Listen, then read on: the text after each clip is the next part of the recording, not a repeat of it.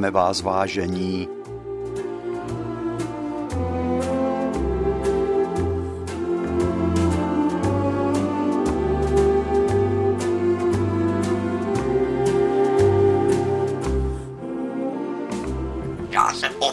Papoušku, ty tomu dáš vždycky ránu.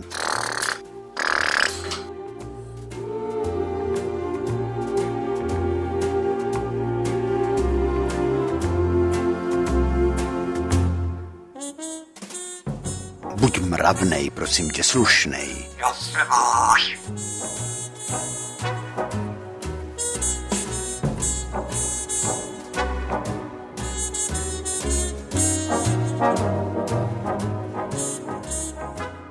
Vy máte ale ránu, teď jsem si vzpomněl, jednou jsme byli na turné s Černým divadlem a naše garderobierka byla taková fešanda, jo, a jeden inspicient, jo, v německém divadle v Hanoveru, říkal, jak se řekne česky, já bych chtěl tý vaší garderobierce nějakou poklonu jí vyseknout, jak se řekne, vám to ale sluší?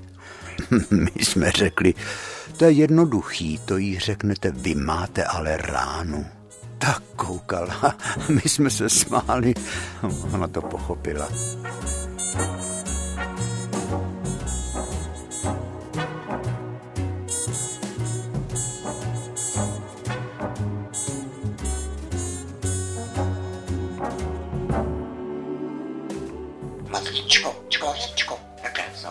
Žandot, naše vysílání je vážná věc, takže se umravni. Opice máš. Opice, opice.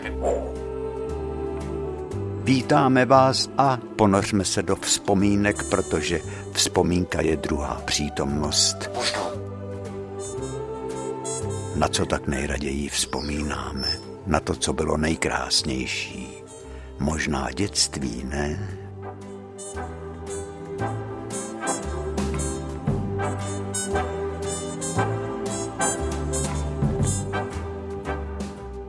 Zima na vsi je tichá, plná bílýho kouzla, jiná než zima v Praze, kde jsem od roku 1951, to mě bylo 15, žil jako student výtvarného umění.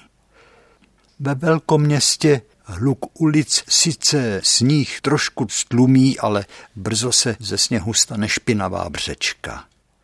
Přesto si toto velkoměsto pod sněhem svý kouzlo uchovávalo. Hlavně uličky starého města Malý strany a především Hradčan. Nezapomenutelný byl první pohled na zasněženou uličku Nový svět.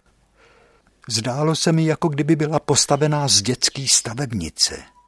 Velký kouzlo měl domeček, který tuto uličku ukončoval a zatáčel se do uličky Černínské, stoupající k Černínskému paláci. Byl tak malej, že se tam snad nemohla bejt ani postel. Přilepený na zeď vysokýho štítu sousedního domu a na hladký ploše tohoto štítu se výjímal mohutný komín, vystupující právě ze střechy tohoto trpasličího domečku. Člověk by si řekl, že ten komín je snad větší než celý ten domeček. A protože šance čněly vysoko nad touto uličkou, připadal jsem si, jako když se z nadhledu dívám do baladických, romantických kulis loutkového divadla.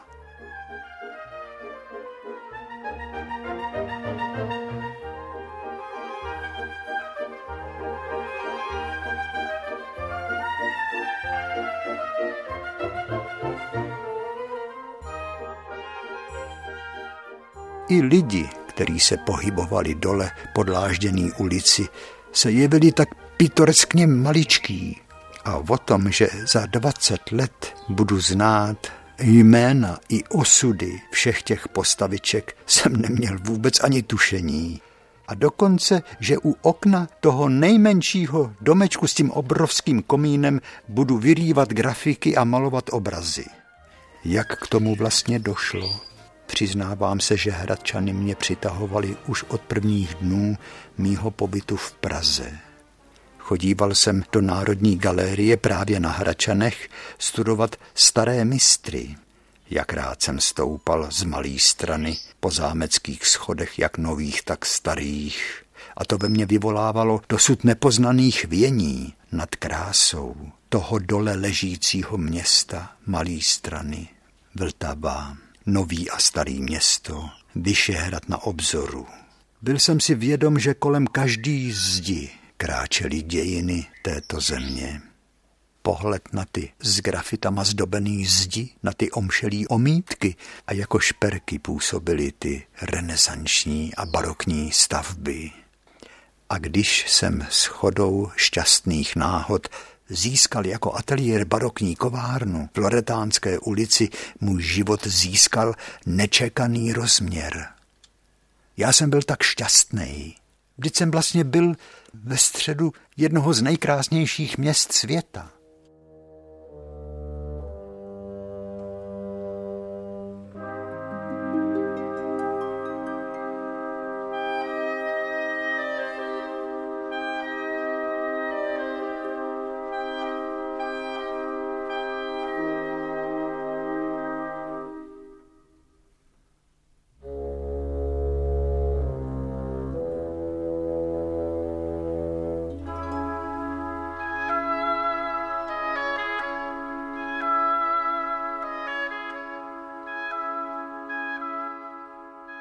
Ve starý barokní kovárně v Loretánské ulici jsme byli šťastní. A celý Hračany nám připomínali život u nás na vesnici v Pavlíkově. Znali jsme všechny lidi jménem, zdravili jsme se a s Miladou jsme chodili poznávat všechny ty nádhery, které jsme viděli z oken kovárny. To byl pohled ten nejkrásnější. Ve Vltavě se odráželo slunce, Karlův most, most legií. Národní divadlo, Mikulášský kostel, celá malá strana pod náma, Petřín, Hladová zeď a Nový svět. My jsme chodili těmi úzkými uličkami a slýchali jsme totiž, že tu a tam někomu se podařilo koupit takovou starou rachotinu, dům, dům na malé straně nebo i dokonce na Hradčanech. Tak jsme těmi uličkami chodili a čekali jsme na zázrak. A ten se jedno letní odpoledne v roce 1969 odehrál. Bělovlasá stařenka chvějícím se hlasem nám z okna z prvního patra toho nejmalebnějšího trojdomku s tím trpasličím přístavkem zatáčejícím se do Černínské ulice, který měl ten obrovský komín, tak vedle z prvního patra ta bělovlasá stařenka chvějícím se hlasem nás oslovila. Hledáte dům na prodej, tak tenhle ten můžete mít hned. Nechcete se podívat, jak to tady vypadá? A my jsme překvapeně na sebe koukali s Miladou a dům No, byl hodně zanedbaný, paní Pokorná neměla peníze na opravu, ale aby jsme ji neurazili, tak už vcházíme, otevřela nám hlavní vchodové dveře a ocitli jsme se v takový veliký temný předstíni a před náma bylo ohniště, ožehnutý cihly, tam byl nějaký kovovej ještě zbytek roštu, nějaký háky trčely ze zdi a paní Pokorná řekla, tady bývala černá kuchyně, to se dřív tady vařilo. Černá kuchyně, no tu jsem ještě v životě neviděl.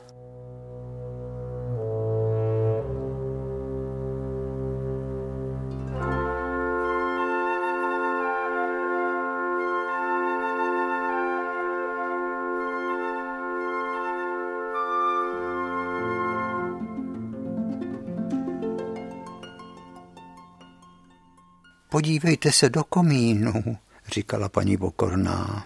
Tak hledím komínem a nahoře vidím modrý nebe. A tady vpravo jsem byla naposled v roce 45, to ještě žil manžel, on byl cukrář. Tam je ještě stůl s mramorovou silnou deskou, na tý stydli náplně do kremrolí a mazání na dorty a jsou tam taky pece na dorty a na kremrole. Všecko je tam i s nádobím pátý přes devátý, tam já vůbec nemůžu přijít, protože tam bych se přerazila. Ona tam není už ani elektrika, žárovka tam nesvítí, tam jsou jenom pabučiny a binec. To byste si všecko museli uklidit. No a vedle ten malý dům s tím velkým komínem jsem pronajala studentovi, ale tomu můžu dát výpověď hned. Takže můžete mít všechny ty tři domky, když se dohodneme. Mě odhadce říkal, že by to stálo 48 tisíc.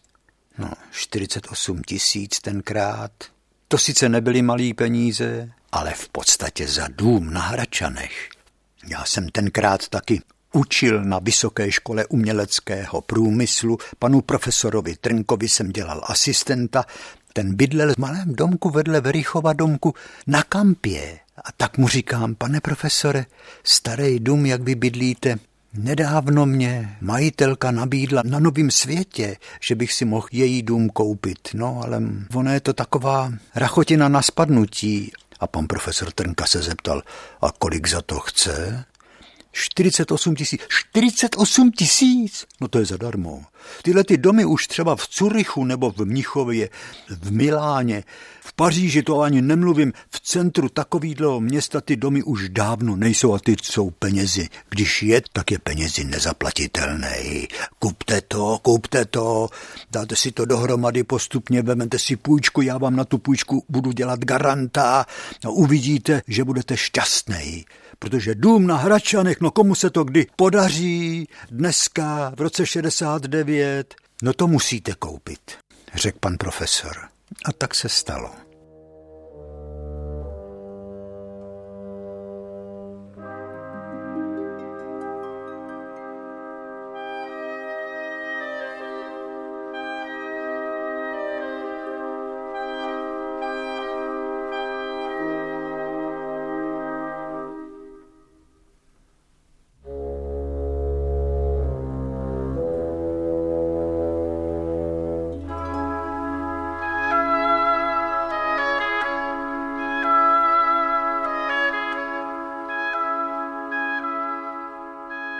Psal se rok 1969 a ten rok také přišla tak tuhá zima a tolik sněhu, že starý střechy domů na Novém světě se pod tou tíhou prohejbaly. Tam stále ještě bydlela paní Jarmila Pokorná, který ten dům patřil.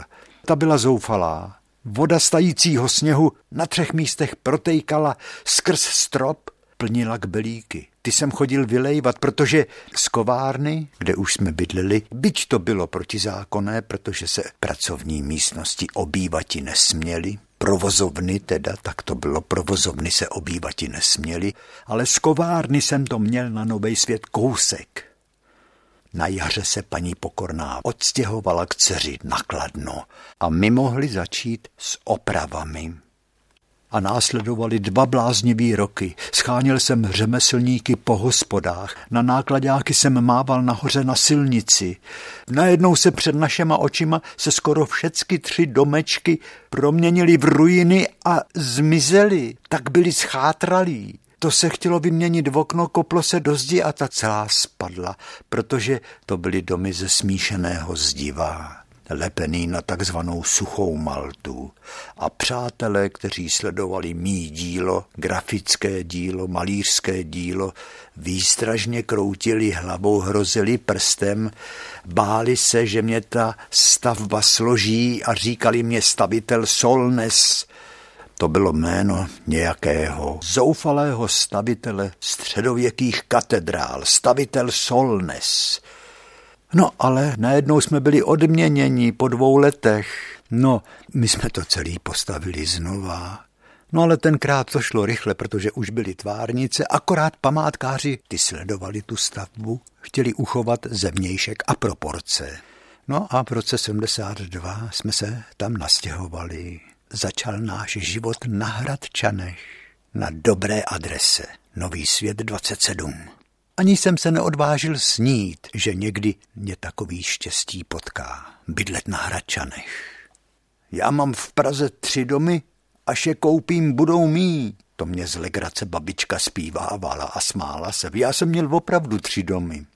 Ten nejmenší, který mu sousedka paní Čtveráková říkala připrdlík, prostřední a trošku větší, dohromady ale malinký. Z ruin se stal skvost, který teď nechybí na žádné pohlednici Hradčan.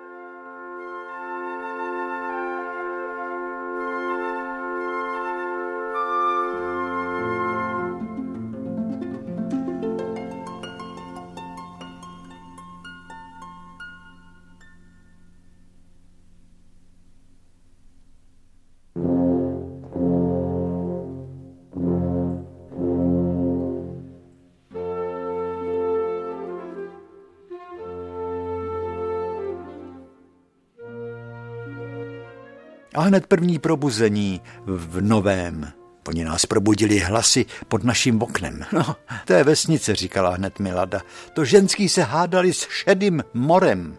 Šedý mor to byla pořádková služba hlavního města Prahy. Chodil v šedý uniformě, měl brigadírku, nějaký distinkce, já nevím, byl to inspektor pořádkové služby.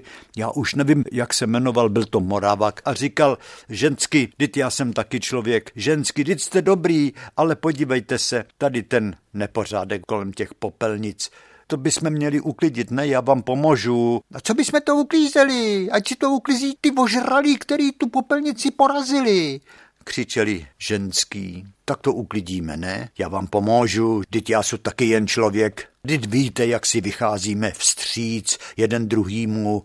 Musíte to taky udělat kvůli mně, ne? Představte si, kdyby vám sem dali nějakýho mladýho rapla tak začali uklízet ten binec kolem popelnic. No tam se vstávalo, jak někdo v ulici vstal, tak celá ulice se probudila. To bylo takový, no, jako na vesnici. Nejdřív zaskřípali v okna, pak se ve oknech objevily peřiny, to už dávno kokrhali kohouti, oni totiž nahoře pár metrů nad novým světem, nad tím dolíčkem měli vojáci, obejvali, říkalo se tomu stará márnice. Pár vojáků z kasáren udržovalo vojenský zahradnictví, pěstovali tam celery, mrkve, saláty, hlavně rajčata. To byli kluci z Moravy, do dneška je vidím takový milý hošani. Měli tam kurník a v tom měli slepice, aby měli čerstvý vajíčka. Tak na tom novém světě jednak bylo slyšet každou čtvrt hodinu zvonit loretánský zvonky, hráli nábožný písně, do toho se mísilo tu a tam z dálky cinkání elektrik, který nahoře na šancích jezdili po hlavní silnici, ale nad tím vším královalo kdákání slepic a kokrhání kohoutů. No a jak se otevřeli okna, tak už nový svět začal žít. Já jsem měl nejradši okno ve zvýšeným přízemí, do tohoto jediného okna pronikalo slunce, když bylo v největší fázi léta, tak mihotavý sluneční paprsky, který museli nejdřív se procedit skrz tetelící se listy na velikých habrech, který lemovali silnici nahoře na šancích, tak pár těch tetelících se slunečních paprsků se mihotalo na zdi našeho obejváku. A to bylo jediný odpolední slunce, který zasvítlo do našeho domu, nepočítám-li okno na východ, do naší ložnice. Tam svítilo slunce o něco déle.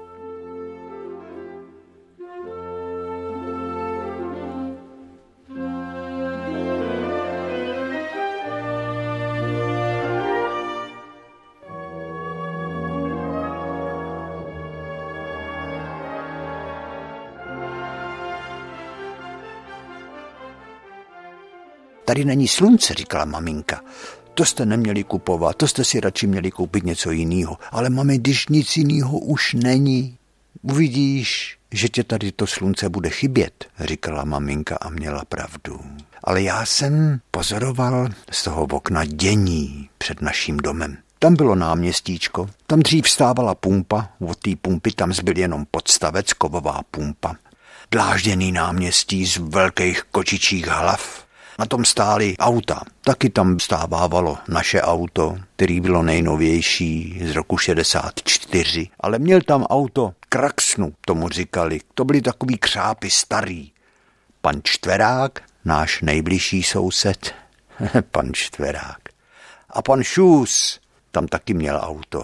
A jak to tak bývá u těch starých křápů, každý týden je museli nějak vždycky zušlechtit. Tak vyheverovali to auto na jedné straně, podložili špalíkama, aby nespadlo z heveru, protože oni měli oba dva tak veliký břicha, že by se tam jinak nevešli pod to auto. Takže byly našikmo stojící auta a spod těch aut trčely nohy. A bylo slyšet hekání a klepání kladívek a všelijaký keci, který jsou vždycky při tom, když se něco dělá, ty půjdeš, já tě rozšroubuju, pojď ty stará mrcho zarezavělá, já tě poleju odrezovačem a ty potom půjdeš. Jo, ještě, že mám ten starý dobrý vercajch předválečnej. To je, panečku, materiál. Bylo slyšet, jak si ty chlapi spod těch aut vypráví. Jak si to chválí. Jaký máte materiál? se ptá pan čtverák pana Šůse. A pan Šůs pod nějakou stařičkou škodovkou říkal, no ten nejlepší. Chrom vanádium, ty klíče jsou nezničitelný. A jaký máte vy materiál? se ptal pan Šus pana čtveráka a ten říkal, no nějaký, co dům dal, každý pesí náves, ale chrom vanádium, na to jsem nikdy neměl peníze, ono to je hrozně drahý. Drahý to je, ale za to to vydrží pořád. A nevožvejkaj se ty klíče. To byly výrazný postavy pan Šus a pan Čtverák.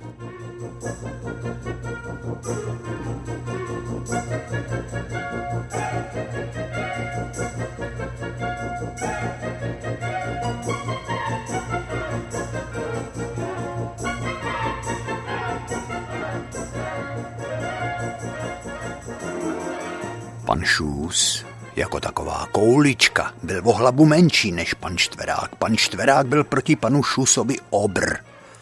Pan Šus vždycky elegantně oblečený v šedým obleku, v mysliveckém kloboučku.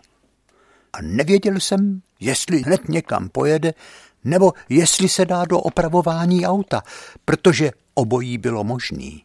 Než auto vyheveroval, a vles pod to auto z kufru vyndal modrej montérský plášť. Samej flek. Paní Šusová mu ho každý týden prala. Měl jich několik. To si dal na sebe a vles pod auto, v nějaký šroub přitáh, čepy namazal maznicí, lakovou maznicí, to se mazali čepy u řízení, to už dneska má každý auto samomazný čepy, ale dřív se to všecko ručně promazávalo ten myslivecký klobouček vždycky tak obřadně položil na volant a už zmizel pod automobilem a začal funět.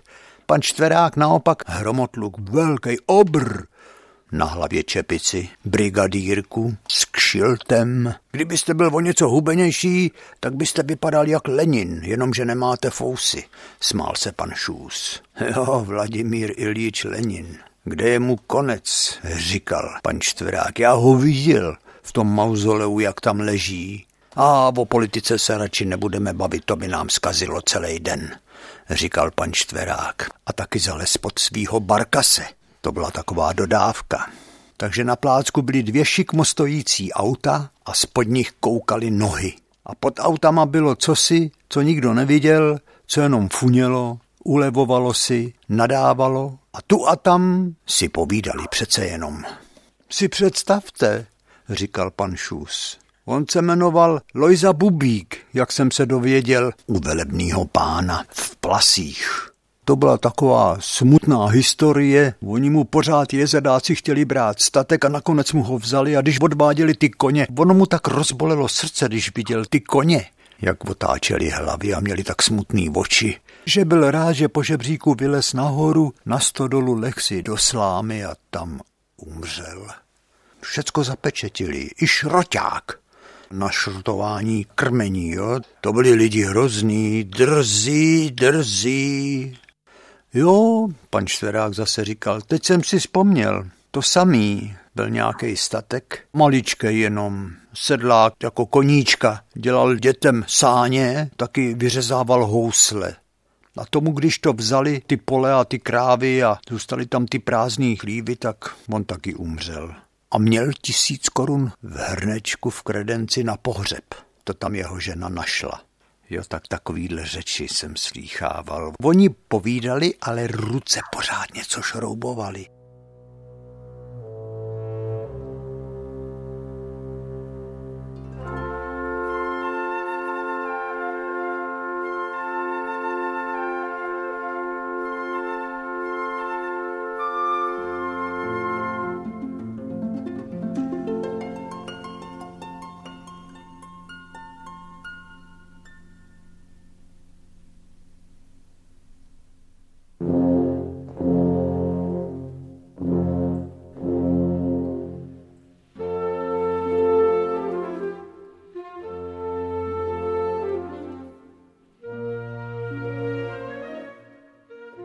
Pan Čtverák byl vyhledávaný restaurátor starých kovů, starých kovových mříží. Já si vzpomínám, že musel restaurovat všecky mříže na oknech Klementína. Až pojedete v Praze kolem Klementína, podívejte se na ty mříže nádherný, barokní, na těch oknech. To všecko. Pan Čtverák každou mříž každou příčku očistil, pocínoval, nagrafitoval a potom ty středy, ty růžice vyzlatil pravým zlatem. On měl taky zlatý ručičky, pan Čtverák, a on si toho byl vědom. On si byl vědom svý ceny. No a pan Šus taky, protože o něm věděli faráři po celých Čechách a po Moravě. On třeba měl štreku, kde opravil auto v Českém Těšíně, potom jel dolů do Slavkova, Potom to vzal na Jižní Moravu do Slavonic, když už byl tam na jihu, tak to vzal do Třeboně, no a třeba taky týden byl na cestách. A opravil několik automobilů. On každý auto tak poplácal po kapotě. A říkal, ty pojedeš, no, no, no, no, no, no, ty se ještě rozjedeš, neboj se, já tě dám do pořádku a budeš, panečku, běhat jako srnka. Když mu chyběla nějaká součástka, nějaká hřídelka, osa, tak věděl, kam v tom kraji má jít, za jakým řemeslníkem a ten mu ji vysoustružil. Jo, pan Šus, ten opravil každýho Pakarda. Každýmu automobilu říkal Pakard. Tak co ten váš Pakard? Říkal jednou, když jsme měli maličkýho Fiata 500 a nechtěl jet. Otevřete to, mladá paní. Tak Milada otevřela zadní poklop, kde byl motorek dvouválcovej. No jo, to je rozdělováč, to se takhle musí ten jazyček nazdvihnout, udělat se předstih, nastartujte to. No, já si to udělám sám. Všecko uměl i nastartovat auto bez klíčku. Dobrý, dobrý, dobrý, benzín v nádrži a můžete jet. A Milada to od něj odkoukala a ta pětistovka, ona si dokázala sama opravovat. Jo, to byly časy.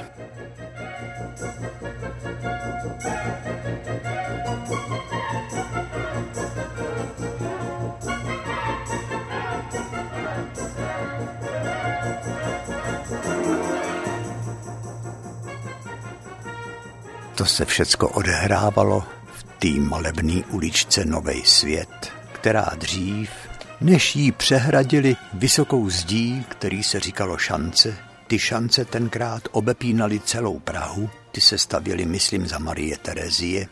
Než se tam postavila ta zeď, tam tudy prej vedla jedna z hlavních výpadových cest z Pražského hradu do Řezna, Regensburgu, Norimberka a Mnichova a dál až do Paříže. Dít ty zdi pamatujou císaře Karla IV. a i husity, říkal pan Štverák. Aby svůj dům náležitě ozdobil, udělal neuvěřitelnou atrakci.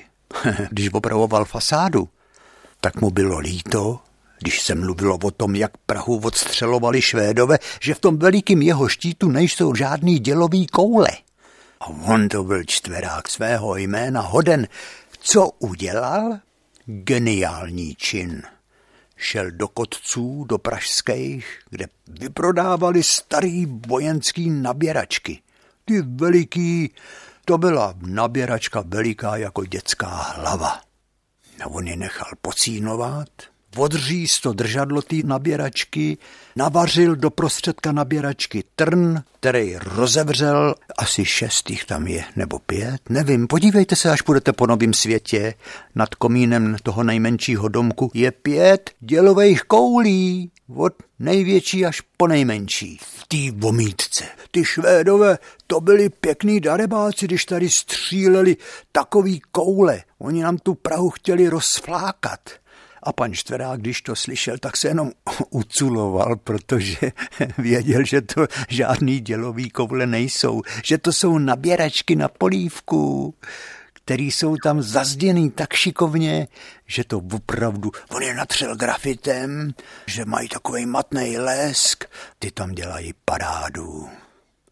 Pan Štverák to byl umělec, dobrodruh, Možná, že byl i u novin, ale zcela určitě vím, že byl jako voják nebo jako vojenský zpravodaj, když vypukla válka Španělsko. Před druhou světovou válkou těsně fašisti bombardovali tam španělský města, tam byla tak válka španělská, se tomu říká, a tam pan Čtverák taky byl. A já jsem nikdy z něj nedostal, co to tam v tom Španělsku viděl. Jo, pan Čtverák, to byla osobnost, to byla persona.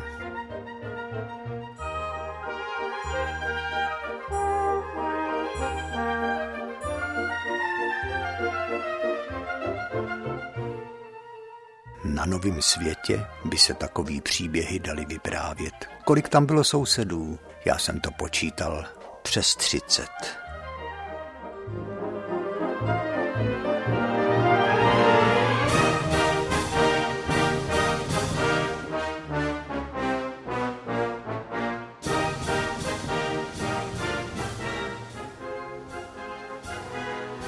To tady v té dřevěné chalupě. Tam bydlela partaj a tam měla chlívek a v tom byly tři kozy. Ty kozy se tady taky pásávávaly na té zahrádce za tou dřevěnou a mečeli za tou dřevěnou chaloupkou. Mečeli. Jo, kozy, jo, říkal pan Štverák. Teď jsem si vzpomněl, já jsem zažil s kozlem jedním takovou vám, teda to byla taková situace. Já jsem měl dělat někam, no, taky pan Štverák byl sochař. Já jsem měl dělat sochu satyra k nějaký fontáně do nějakého parku. Teď jsem měl už ten hořejšek a teď ten satyr má takový ty nohy s těma kopitama, jo, tak jsem si říkal, hrgot, přece tady se nebudu zdržovat, když na to mám tak málo času s modelováním kozích nohou, ne? Když tady soused kameník má takového pěkného kozla, tak jsme ho ukecali toho kameníka, aby nám dovolil tomu kozlovi Žando, poslouchej, je to o zvířatech, o kozlovi. Aby jsme mohli odlejt kozlovi ty jeho nohy do sádry tak jsme udělali formu, udělali jsme vodlitek z zadních nohou do sádry a potom do bronzu a to vám byl satyr, jen to hvízdlo. A každý říkal, nejhezčí na tom satyrovi jsou jednak ty fousy, jak se směje a taky ty nohy, teda ty nohy jsou jako živý. A oni to byly nohy kozla kameníka Loizy, jo umění, to je takový šizení taky někdy, jo, že odlejete nohy kozla do sádry a potom do bronzu a lidi šílej nad tou nádherou.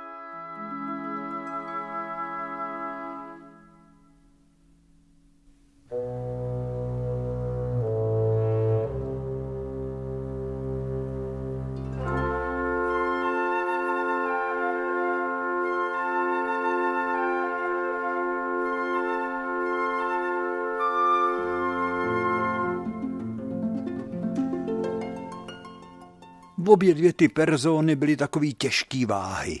Pan Šus o hlavu menší než pan Čtverák, ale o to veselější. Ale pan Čtverák zase, ten si vymýšlel, vymýšlel. Jednou se svým autem jsem se rozejel do kopce Černínskou ulicí a slyším takovej rambajs. Co se to děje? A všichni ve oknech se smáli. To mě pan Čtverák za zadní nárazník přivázal aspoň patnáct plechovek prázdných, který po těch kočičích hlavách, když jsem jel, poskakovali a dělali takovej kravál, že každý musel otevřít okno a podívat se, co se to děje. Pan Čtverák říkal, kde jste to nabral, člověče? Co pak to se smí rušit tady večerní klid? Kdyby vás chytli policajti, tak vám ještě napařej pokutu, říkal pan Čtverák se smíchem. Nebo tady předvádíte nový model značky Fiat? Thank you.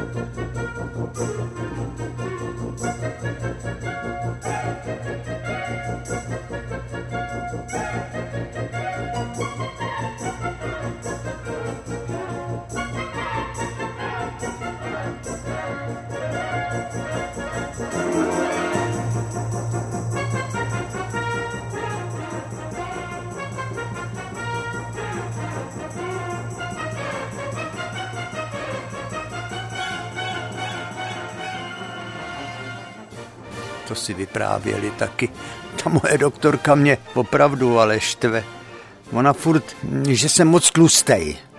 Abych zhubnul a držel dietu.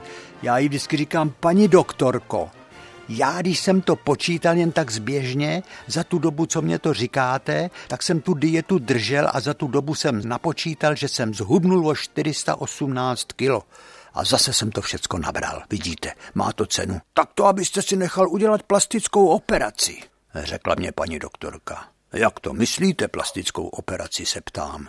No, nechte si zašít držku, abyste tolik nežral, protože ty vaše klouby už to moc nevydrží.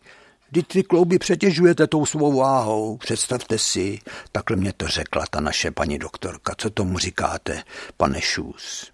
Jo, všichni jsme v rukou božích, říkal pan Šus. To byla věřící rodina Šusovic.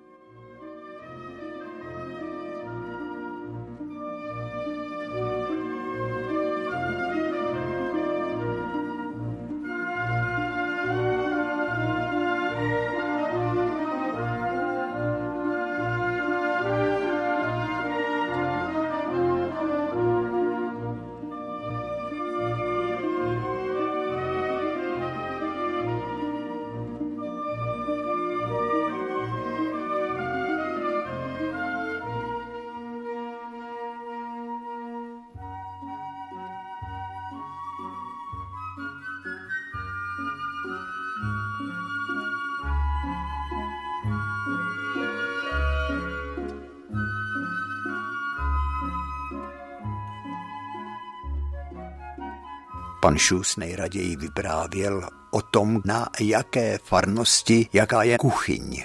Pan Šus totiž objížděl i ty nejvzdálenější farnosti a dělal údržbáře nebo scháněl nedostatkový zboží, jako jsou kotle na ústřední topení. Jo, říkával, já to mám tam nahoře moc dobrý a ukázal vždycky do modrýho blankitu žil se svou ženou v bázni boží. Já jsem pořád na ose, pane Čtverák, odpovídal pan Šus panu Čtverákovi, když se ho pan Čtverák ptal, že jsem vás tak dlouho neviděl, kde pak jste jezdil. A on vymenoval všechny města, kde byl. Jak někde opravil Škodovku dvanáctistovku velebnýmu pánu, jinde zase opravil Tudora, panu děkanovi, tam zase starýho Spartaka. A teď už, že má seznam nemocných aut, čekají na mě ty auta jako na doktora, říkal pan Šus, až tam zase pojedu a opravím je. Pan Šus byl vlastně pojízdná autoopravna. Jeho auto taky podle toho vypadalo.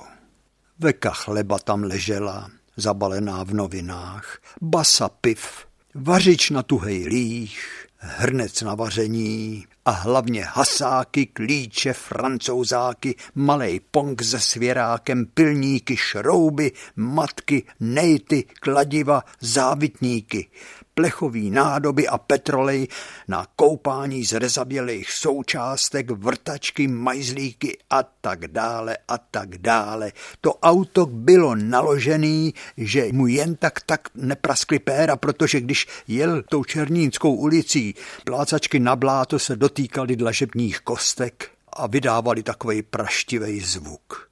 Paní Šusová stála ve vratech a mávala mu a přála mu šťastnou cestu. Jo, pan Šus, zachránce církevních automobilů po českých zemích.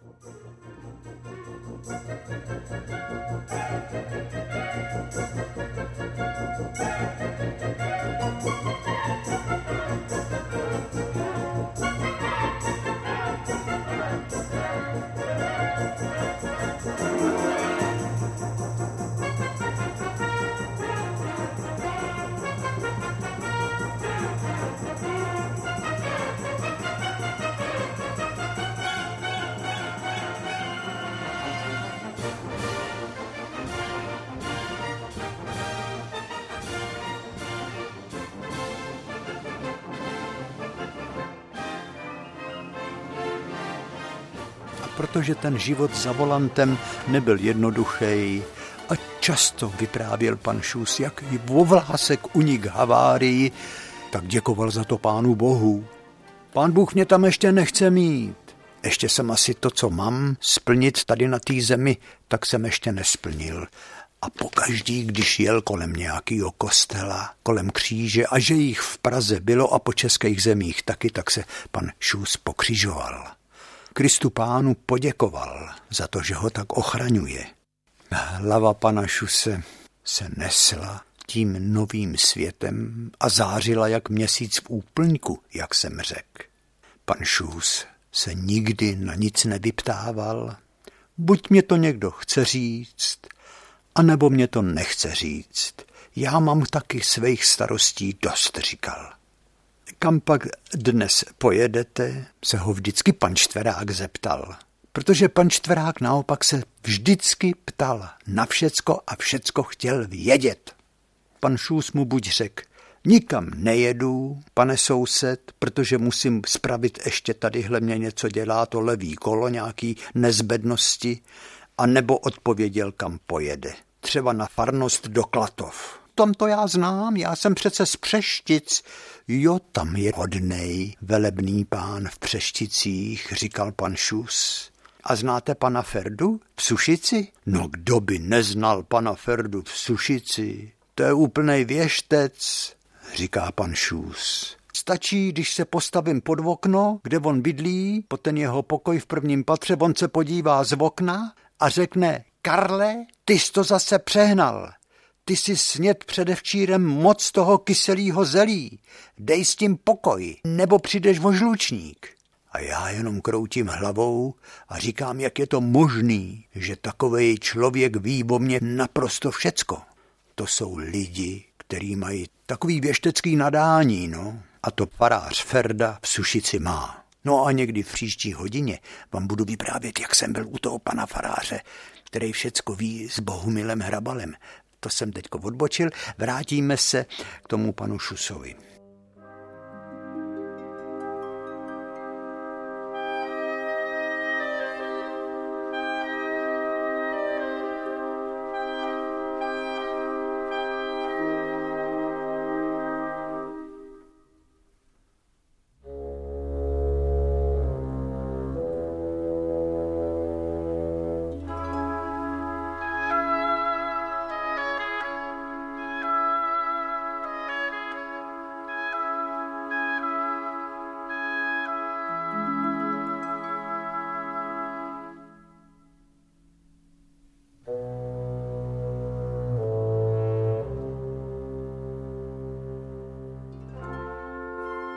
Manželé Šusovi byli dobrosrdeční, žili v prvním patře ve Štychu, se tam říkalo. Tam měl Jan Zrzavý svůj první ateliér. Tam namaloval slavný obraz údolí smutku a často do Štychu chodíval a často se se Šusovými zdravil pozdrav pámbu, protože u Šusů vysely kříže s pánem Kristem s ukřižovaným protože vždycky v tom pohraničí, když pán Šůz viděl někde povalovat se Ježíše pána na kříži, tak ho přivez domů. Dal ho Pepíčkovi steklímu, který bydlel naproti němu, na betónovém dvoře takového toho složitého domu, kde se říkalo ve Štychu. A Pepíček Steklík byl restaurátor. Restaurátor soch a obrazů. Absolvent Akademie výtvarných umění. Takže toho Krista pána dal vždycky Pepíček do pořádku, vrátil ho panu Šusovi a ten už přemýšlel, na jakou farnost toho opraveného Krista pána dá. Ale než si to rozmyslel, tak se třeba stalo, že u Šusů na zdi v předsíni vyselo deset takových ukřižování. Jo,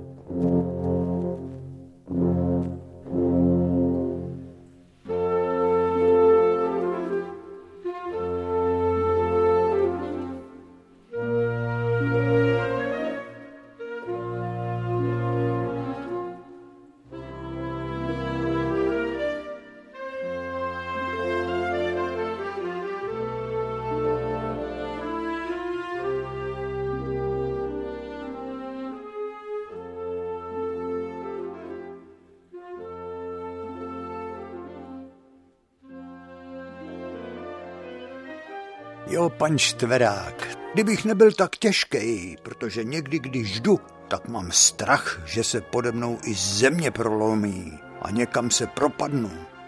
Kdybych nebyl tak těžký, tak si opravím střechu, vyměním si na něj tašky, ale oni by mě ty střešní latě neudrželi, říkával pan Štverák. Často se něco pod ním prolomilo a on někam spad. Ta váha těla, to je hrozná věc, ale já s tím nemůžu nic dělat, říkal nešťastně. Vždycky měl ale štěstí, že se mu nic vážného nikdy nestalo. Nejvíc měl na kahánku, když ho porazilo auto. Polámalo mu trochu páteř i pánev, chodil půl roku v oholích, ale to auto šlo rovnou do šrotu. Bylo noc simpr-campr. Já jsem ještě dobrý předválečný materiál, říkal o sobě a smál se. Šikovnej řemeslník, ten se ničeho nebál. On si udělal taky ve svém domě dřevěný schody. I ze dřeva uměl dělat, ale jak? On měl dílnu, to je škoda, on mě tolikrát zval do svý dílny, kterou měl někde na Praze čtyři a já jsem se tam nikdy nedostal, teď mě to mrzí. Pane Čtveráku, odpustte mi, odpustte mi, já vím, že i pan Šus, kolikrát jsem neměl čas se ani s ním zastavit a pohovořit. Pane Šus, odpuste mi taky. Já vím, že vy jste tady s náma stále. Vy jste nikam neodešli, vy jste možná na nějakým dlouhým výletě jenom, jak říkala moje maminka, že ty chlapi z Pavlíkova, že odjeli na nějaký dlouhý výlet a dlouho se nevrací. Musím si je jednou z paměti nakreslit.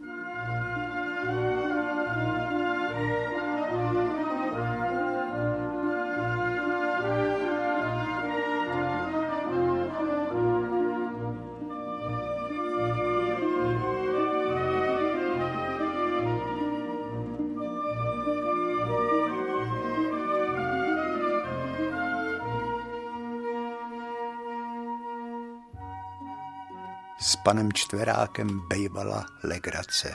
A s paní Čtverákovou taky. Protože jsem tam ten nový svět budoval, tak ona mě říkala budul. A já jsem tam trávil takový ty beznadějný odpoledne, kdy třeba řemeslníci místo toho, aby u mě dělali, tak se šli opíjet po hračanských hospodách a já je nikdy nemohl sehnat dohromady. Tak paní Čtveráková mě utěšovala ta mě léčila z těch mých splínů bolavých. Ono to bylo všecko tak těžký, složitý, protože něco stavět na Hračanech, opravovat dům a já jsem stavařskou firmu neměl, já to dělal své pomocí takovou zvláštní.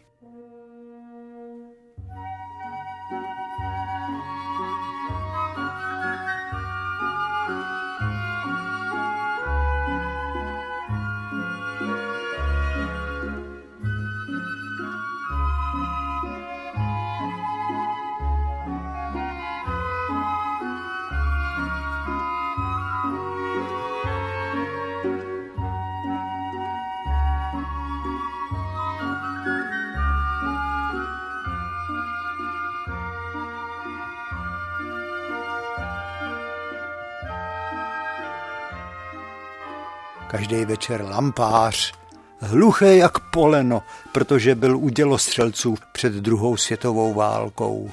Lampář s velkou tyčí, s háčkem na konci. S ním chodil vlčák a ten lampář dlouhou tyčí rozsvěcoval plynový lampy a tím začínal na Hračanech večer a noc. A ráno ty lampy chodil zhášet. Jo.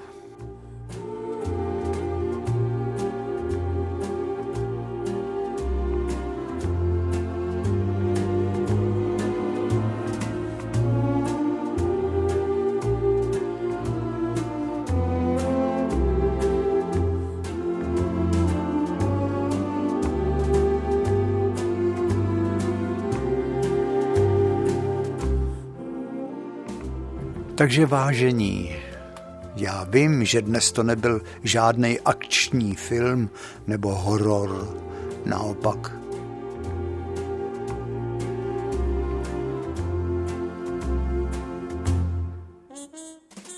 A pro dnešek se musíme rozloučit. Maličko. Žaninka taky, no.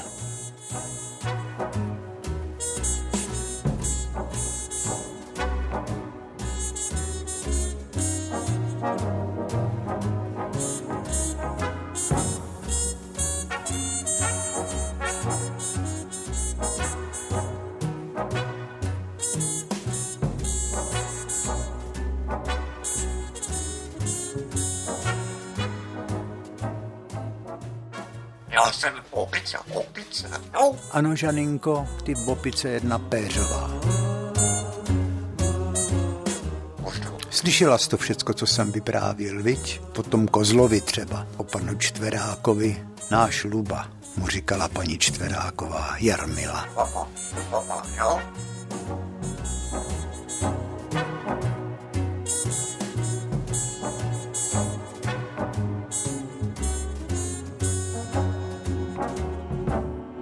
A děkujeme vám za dárky, těch bylo, těch bylo. Nevíme, jak se vám odvděčíme, viď, Žaninko? Já jsem orel. Takže ať se vám všecko daří. Přejeme vám jen šťastné dny. No jo, Žaninko, to víš, že jo.